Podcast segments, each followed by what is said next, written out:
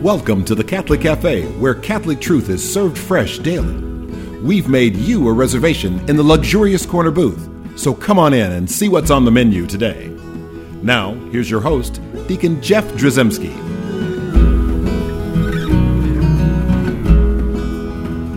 Greetings and welcome to the Catholic Cafe. I'm Deacon Jeff, sitting in the luxurious corner booth of the Catholic Cafe.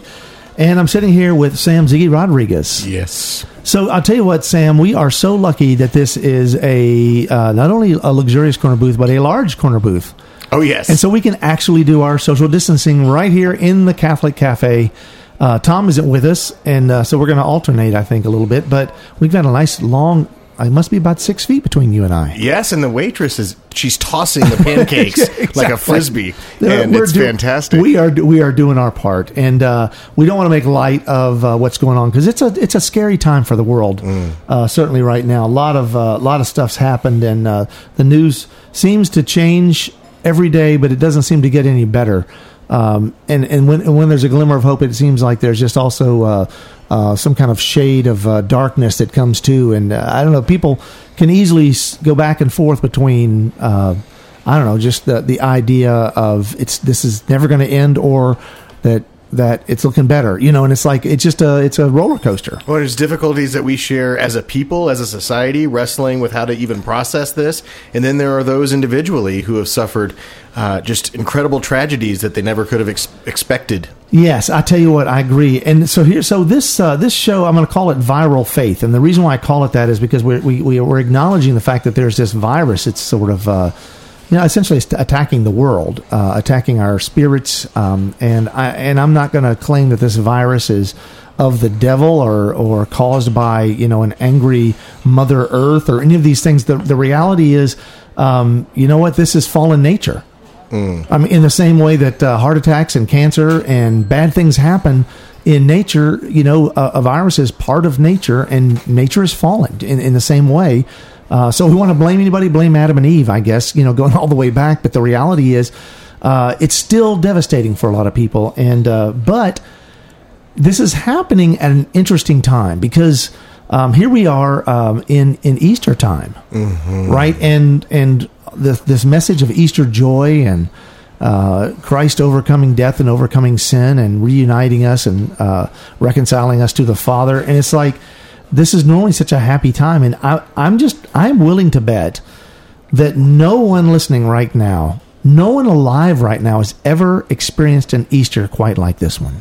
Well, and you hear all the time. I've in my life, I've not yet had the experience of But you're only 12. I'm, so, only, yeah. I'm, I'm this many of, of losing, for example, a loved one or oh, having Oh, a yeah. serious tragedy Yeah. on a holiday like Christmas or Easter. And for those when they suffer through that, you know, it, it forever changes how they see, process, and experience those holidays. You're exactly right. And I've got family members who have had that very experience. Mm. Right. And you think about it and it's like, and you, and I always often wonder, like, well, does that ruin Christmas forever? Right. You know, or, and for some people, it, it always, it, it adds another complexity, another layer to that particular holiday. It does, although one thing that's beautiful about our faith, our viral faith, is the fact that suffering and redemptive suffering plays such a central role. Right. And, and so this season of joy and this season of renewal and growth that we're currently in, yes, that even in times of darkness and pain and suffering,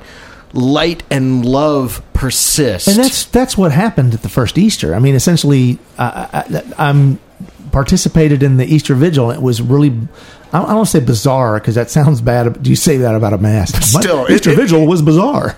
But there I was. Uh, it was just me and Father Geo. Right. And there was like one other guy in the room, and that was the guy that was doing the the recording thing or running the the um, the live stream thing, right? And so you know, so it was me and Father Geo and this guy named Jacob, and it was like normally the Easter Vigil is filled with people who stand there holding candles and but it's this it was the same thing. I mean it was it was the- you know the easter message right? It's it's easter night. It's that night um, uh, where we um, lie awake in vigil you know awaiting the realization of the resurrection And so it was just kind of profound to me to be thinking, uh, and then seeing the image of the Easter candle, which I think the Easter candle is my favorite part of Easter, just because it's such a simple and such a profound image, right? That that essentially is just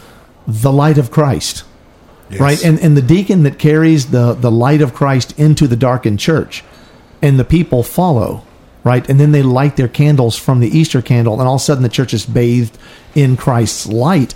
You know that dispels the dark darkness, dispels the fear, dispels the anxiety, and reconciles us to the Father, and makes everything right again right? The, that's why they call Jesus the new Adam. And so there's something profound and beautiful about that. Although this one was bizarre again because mm. there was nobody in the room, Right. And yet there's still the reality of Easter. And I guess I want to remind folks that Easter is still real, and that even 2,000 years ago, the devil tried everything he could to stop Easter, mm-hmm. but he couldn't. And so Easter's not going to be stopped then or ever. I mean, certainly not ever, because I mean that Easter candle is is lit. He even tried to drive Jesus' best friends, his chosen apostles, away from Easter, Right. away from thinking the possibility of Easter being possible. And the glorified body of Jesus walked through the wall of Yeah. the room in which they had gathered. where they were their himself- knees were knocking, right? Yes, For fear of the Jews, exactly. it says. You know, and so um, I guess we all just need to realize this and realize that Easter has happened. It continues to happen, and it forever will happen because of what Jesus did on that first Easter Sunday, right? In, in the resurrection. So it's not going anywhere. So we just need to realize that. And and another beautiful image and understanding about our, our theologically about our faith is that Easter is um, essentially eternal. Um, and so, like, there's there's no time in heaven in the same way we measure time. You don't need a wristwatch. There's no Apple watches in heaven, right? You can't take those with you. Uh, I think it says that in the instru- instructions in the Apple Watch. I'm not sure. I don't have one, but um, but you don't need a watch in heaven because there's no time in heaven, right? Everything has happened, is happening, and will happen at the same time. And so, what that means is Jesus was victorious over the devil then, now, and forever. Right. So you, you don't have. So all we need to do is, I mean, the devil can't win.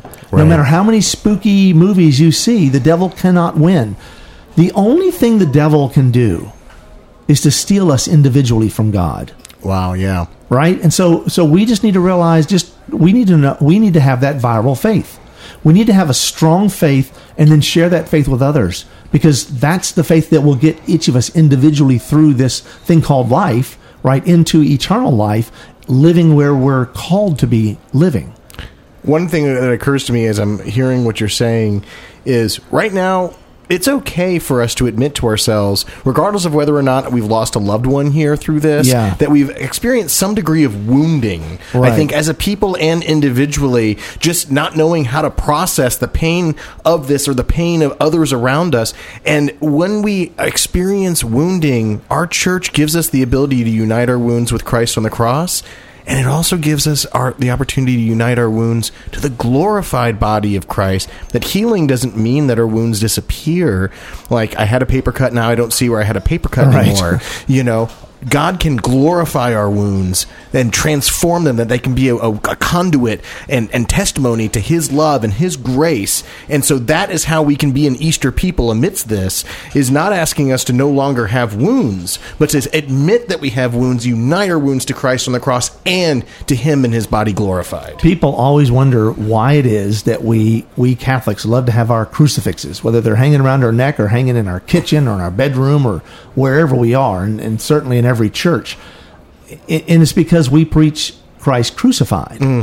Right, and we always want to be able to unite ourselves to that suffering, and so what you're talking about, this redemptive suffering, is something it's not easy to do. And I'm not going to just, you know, joyfully and gleefully say it's okay, you know, we. But we can pray for it. We can pray we can for pray it. for that grace um, and, and that we can receive that and I, and I believe that God answers those prayers and I'm just saying that don't expect it to be easy but expect it to be fruitful.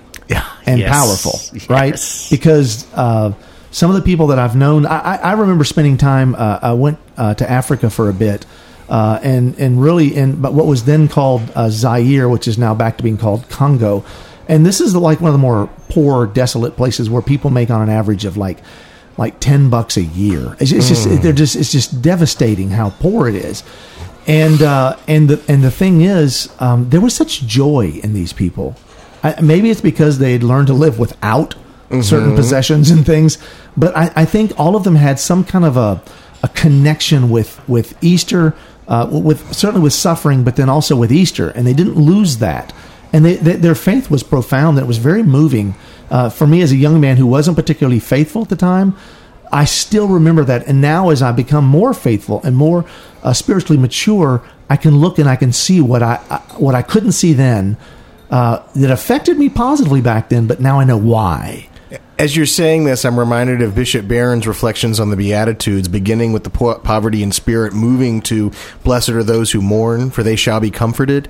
And Yeah. he interprets that to mean, "Blessed are you who are not addicted to good feelings." Yes, yeah. Because if we think that we have to have good feelings, then life is not going to work out. Amen. no, I totally, I totally get it. So, um, and the other thing is, uh, so, so look at that crucifix in your house when you're starting to feel that way.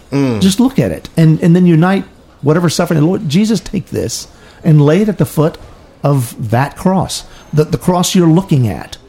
Right. Yes. Um, and you know, if you forget what it's like to for the Easter Vigil or for Mass or or whatever you're not experiencing now, and, and you forget what it is to understand Jesus as the as the light of the world, then then light a candle, and then stare into the flame. Just literally stare into that flame and let your senses uh, just now reside in that flame. Feel the warmth uh, and see the beauty of that flame, and realize that Christ is present with you right then and there. And that's the that's your Easter candle. St. right? Francis of Assisi said, "All the darkness of the world can't put out the light of a single candle." Amen. So let's let's remember that. So um, that's our first kind of message uh, today is still how having uh, a happy Easter, uh, you know, but at the same time, you know, experiencing this virus to to use the virus against itself. You know, to have a viral faith. Uh, you know that, that that overcomes the uh, the the negative part of a of a coronavirus or any other kind of sickness or grief or or uh, uh, devastation that we experience. But to realize this viral faith is possible. It's only possible because of what Jesus did on the cross. To realize that Easter overcomes everything right when we allow that to happen. So we have more to talk about. We're gonna uh, we're gonna talk when we get back after a break but before we take that break i want to remind everyone at home we got a great website thecatholiccafe.com also i would love to hear from you. Send me an email deaconjeff at thecatholiccafe.com Also, like us on Facebook, on Instagram, and Twitter. Like and share our posts and comment on them. It makes a difference. and with that we'll be right back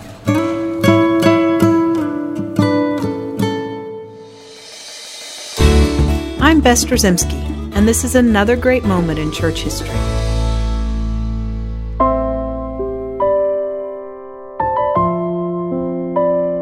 How can someone so small and weak in the eyes of the world have such a tremendous impact on the spiritual lives of millions around the globe? Saint Therese of Lisieux, better known as the Little Flower, was this small person. Born in France over a century ago, she has changed the spiritual landscape of the entire world. Saint Therese believed that little things done with great love were more pleasing to God than the mightiest deeds. She wrote, Love proves itself by deeds, so how am I to show my love? Great deeds are forbidden me. The only way I can prove my love is by scattering little flowers, and these flowers are every little sacrifice, every glance and word, and the doing of the least action for love. The little flower grew up as the youngest of five living children. She was a sensitive child who felt things deeply. These deep feelings and her thoughtful attitude led her to a strong prayer life at a very young age. By her own account, she would find a quiet place and spend hours contemplating the love of the Heavenly Father. As Therese entered her teen years, her older sisters began to go into religious life. This led the little flower to seek entrance to the Carmelite monastery at the tender age of 14. She was initially refused by the superiors of the order, but her persistence paid off by taking her appeal all the way to the Pope in Rome. The superiors of the order were impressed by her persistence and maturity and allowed her to enter the Carmelite order at the age of 15. The next nine years were spent in quiet contemplation and service inside the tiny convent in Lisieux. Toward the end of her time in the convent, she began to suffer from the effects of tuberculosis. Tuberculosis, a deadly infectious disease that attacks the lungs, leaves the sufferer with a chronic cough, fever, night sweats, and weight loss. Saint Therese suffered seriously from this disease. She was reported to have said, I have reached the point of not being able to suffer any more, because all suffering is sweet to me. She accepted her affliction as a gift from God and saw it as a sign of His friendship with her. Little everyday things done in great love can lead us to a life of grace and deeper union with Christ. The little flower can show us the way. I'm Bess Drzymski, and this is another great moment in church history.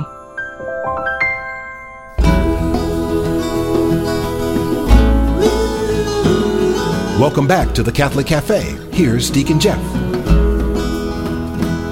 And we're back socially distanced here in the luxurious corner booth at the Catholic Cafe. Um, I'm sitting here with Sam Rodriguez, and we are talking about uh, having a viral faith amidst the viral crisis that we're experiencing right now with the coronavirus. Um, and certainly, we uh, we just we pray uh, specifically. Sam and I do. All of us here at the Catholic Cafe that that this is over soon. But at the same time, you know what? At the same time, we don't have any control over any of that. All we can do, all we can control, is how we re- react, mm-hmm. uh, and and essentially sometimes how we feel. So, the thing is, we just need to unite our suffering to Christ on the cross. Um, and I, I know that in these difficult times, Sam, you've probably uh, uh, being a sort of a, a social media kind of guy, um, you've probably seen a lot of vitriol and hate and things. Uh, a lot of people complaining about a lot of stuff. Oh, sure. Right. Whenever you get cooped up, I can imagine, you know, in the old days, uh, you know, being on a uh, being a sailor on a ship, you know, the old wooden uh, mast ships, you know, going across the the Atlantic or the Pacific, you know, for who knows, like six months or something, you know, get you, you, get when you get cooped up, you get a little crazy. Well, there's a lot of finger pointing and stuff as well, but a lot of times the fingers are pointing in the same directions that they were already pointing. They're just a little bit madder this time. Yeah, I know. And so I, I would imagine like three months into a journey, you know, you didn't you didn't complain about the chicken nuggets. you know, on the on the ship anymore because you might be walking the plank, just, right? Right. You know, whereas on the first day it's like, oh, everybody laughs.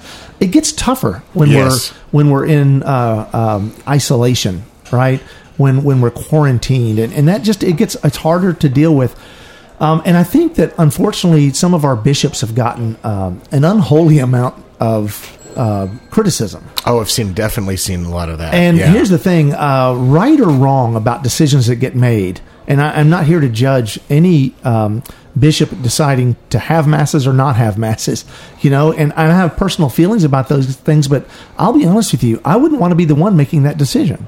You know, if I'm being honest with myself and with everybody, when when masses first started getting shut down, my response uh, when it was happening elsewhere I was upset and I thought, oh my gosh, I can't believe they're doing that. I can't believe they're doing that. But then once it kind of came to my town and my diocese, I I have such a deep trust of my own bishop and a love right. for my own bishop, and I know his heart for us. And I know right. the last thing he'd want to do is keep us away from the sacraments. Like he's sitting in a room thinking of ways in which to make Sam Rodriguez miserable. you know, I, now and I and I get it, and I think, but I think a lot of people go like, "Don't these bishops know they're just they're they're stupid? How can they not know that what we need at this time?" You know, I've heard that argument. Like, what we need more than ever is Eucharist, and and to not have public masses is is terrible. And then also, uh, people who will will will say that. Uh, um, of all the things that they, you know, that, that we look out the world and the government says, um, well, grocery stores need to stay open. You know, and uh, if you need to go and buy Easter candy, you should be able to buy Easter candy at Target, right? But you can't go to mass. Right. right? The government wants that shut down, and that the, the, the bishops were weak to fall in, under their spell, as it were. And and I just don't believe it can be farther from the truth. And this is where here now again, this might challenge a few people who are listening right now. But, but you know what? I just I feel the need to kind of challenge here and to say, have we forgotten what a mass is mm-hmm. and what happens at mass? right? And, and this idea that we have to actually be sitting in that room and then also receive the Eucharist for that Mass to be valid, Right. right? For the graces that come from that Mass do not actually require us. Now, as the body of Christ, that's that's something that we look forward to. And, and that's a beautiful grace poured into us, literally, uh, divine love poured into us through Eucharist when we receive at Mass. But but it shows to me sometimes that we might look at um, Eucharist as, as some kind of penicillin to be injected into a sick body. Now, I, I, I, I do think there are medicinal qualities to Eucharist. Yes. But we need to understand the supernatural graces that come even when we don't physically ingest the Eucharist. And I, and I know again that might um, that might be something that uh, some people vehemently disagree. And I respect the fact that you, you disagree with it. And I would like to be receiving the Eucharist um, with everyone else, right? Uh, with with the public and public masses. But I want people to understand a basic truth, and that is that that while public masses may have been stopped, the graces that come from the everyday private masses do not stop. You know, the other thing that comes to mind is is the, the that classic difference between either or and both and that Yes. we in the Catholic Church often find, Right, find we ourselves. both and we're, we're the both and, and you know, through uh, more at least a thousand years of the of the Church's history. It was very rare for the laity to be able to receive the Eucharist, right? Right. And in the age of, of, of Vatican II, That's in the why one of the century- precepts is received at least once a year. at least once a year, right? And within the within the 20th century, the latter half of the 20th century, early 21st century, in the wake age of Vatican II, people have gotten used to receiving the Eucharist regularly. uh, Many of us daily. But the the issue is, I think, is I, I think if we're honest with ourselves, there's a lot of folks in the church who've come to take the Eucharist for granted. And Yeah. have not given it the level of respect that it deserves. And now, if we're as we're waiting and waiting as a people to receive it again, it builds up with us. I think it gives us an opportunity to have a renewed desire and respect for what it really is the body, blood, soul, and divinity of Jesus Christ taken into our taken into us. That is such a serious thing. And we can't presume to say that we're entitled Yeah, to I know. Now, I will say this. Um, sometimes I, I start to feel that. I, I, I, I've just, I've, I've stopped short of judging anyone who feels that way. Oh, sure. Just because the reality is these are, these are strange times. It's frustrating for many. It's I'm frustrated that I can't take it, but I'm just asking. I'm trusting that God's going to use this fruitfully. Well, and and so some evidence of that. Uh, one of the things a lot of people don't realize is because some people were upset, like how dare any like a bishop stop man? How how dare they stop the sacraments? Well, first of all, they're like my church, my parish does drive uh, drive by drive through confessions. yes. Right, but then they do. They did for Easter. They did drive-by blessings. We drove by, and they had the Eucharist there, and gave us a benediction. Right, we had palms handed out, you know, in the parking lot as people drove by. And the thing is, there are there there are sacraments and sacramentals happening in the church. Yes. Um, there are some in some places that's very difficult for anointings, but there are some brave priests who have been going to anoint those who are dying. Um, and the other thing is, I want people to understand something. Um, the, the, the Bible tells us that Jesus is the Lord of the Sabbath, which means he's not bound by the laws of the Sabbath Yes. right? And so the fact that we can't participate in certain rituals doesn't mean that we can't receive the graces and the mercy and the love of God by trusting in Him, by believing in Him, by having faith in Him, by having a viral faith that then takes off and other people start to share. And I guess what I'm saying is there's a time we will come back. And for those who say, like, how dare a bishop stop mass. Well, it's like, you know what, you if you're Catholic and you've been Catholic a long time, I hope you know that there are no masses on Good Friday. Right? Even though you may receive communion when you go to that Good Friday uh, uh, Passion um, Service. service that's part of the Easter Triduum, the reality is that's not a mass. And then on Holy Saturday, there's no masses, and and weddings uh, are forbidden. You're not supposed to have. There's things you aren't supposed to do on Easter Saturday, or I'm sorry, on Holy Saturday, uh, until the Easter Vigil that night. So there is a prohibition of certain sacraments and sacramentals that happens every Triduum. and we've right? just gone through a Holy Saturday on steroids, as you've said. As absolutely. So it's like this is like big time. It's just it just is, it just means that it's going to be over.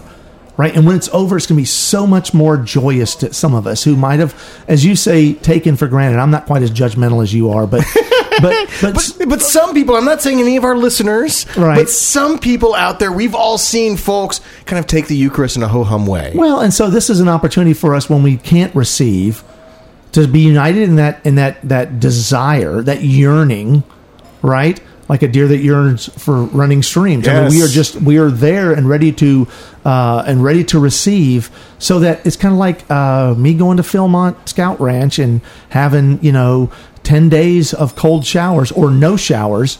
And then, like having a four-hour long hot shower, how wonderful, how beautiful that is. Yeah. That's what it's gonna be like when we go back to mass, mm-hmm. right? And that's so beautiful. So don't take it on your bishops. Don't get ma- angry and mad. Just long more profoundly, more deeply for the Eucharist. You know, and the last thing I'd, I'd want to tell you is just a, a reality. Think back to your first Holy Communion. Think back to your little white dress or your little white suit that you wore with your hands folded, like in the second grade, or maybe you were an older person, you were you were a convert, and that first time you received Holy Eucharist, the grace that you received at that Eucharist is sufficient to get you to heaven. And I, and I and I'm not saying we should never receive again. I'm just saying we've got to trust that God, uh, in His wisdom, all powerful, infinite, eternal, supernatural, it's sufficient to get us to heaven. It's got everything you need to make you a saint. Amen. That's right. And so just remember that you've been baptized into Jesus, that you've received Him in Eucharist. Let that grace is it's still there, present in you. That grace is still there, You can present. You can pray to be renewed in all the Eucharistic graces you've received throughout your whole life. And so now we we turn to our mama. Mm. So often when we hurt ourselves, we run to our mother. And we're hurting now as a nation, as a world, we turn to, to Mary. Hail Mary, full of grace, the Lord is with thee. Blessed art thou among women, and blessed is the fruit of thy womb, Jesus. Holy Mary, Mother of God, pray for us sinners, now at the hour of our death. Amen. Thanks for listening to the Catholic Cafe. If you'd like to contact Deacon Jeff, send him an email at deaconjeff at thecatholiccafe.com. Visit us on the web at thecatholiccafe.com. You can also find us on iTunes or follow us on Facebook and Twitter. The Catholic Cafe is brought to you by the Order of Malta Federal Association. Join us again at the Catholic Cafe, serving up salvation one cup of coffee at a time.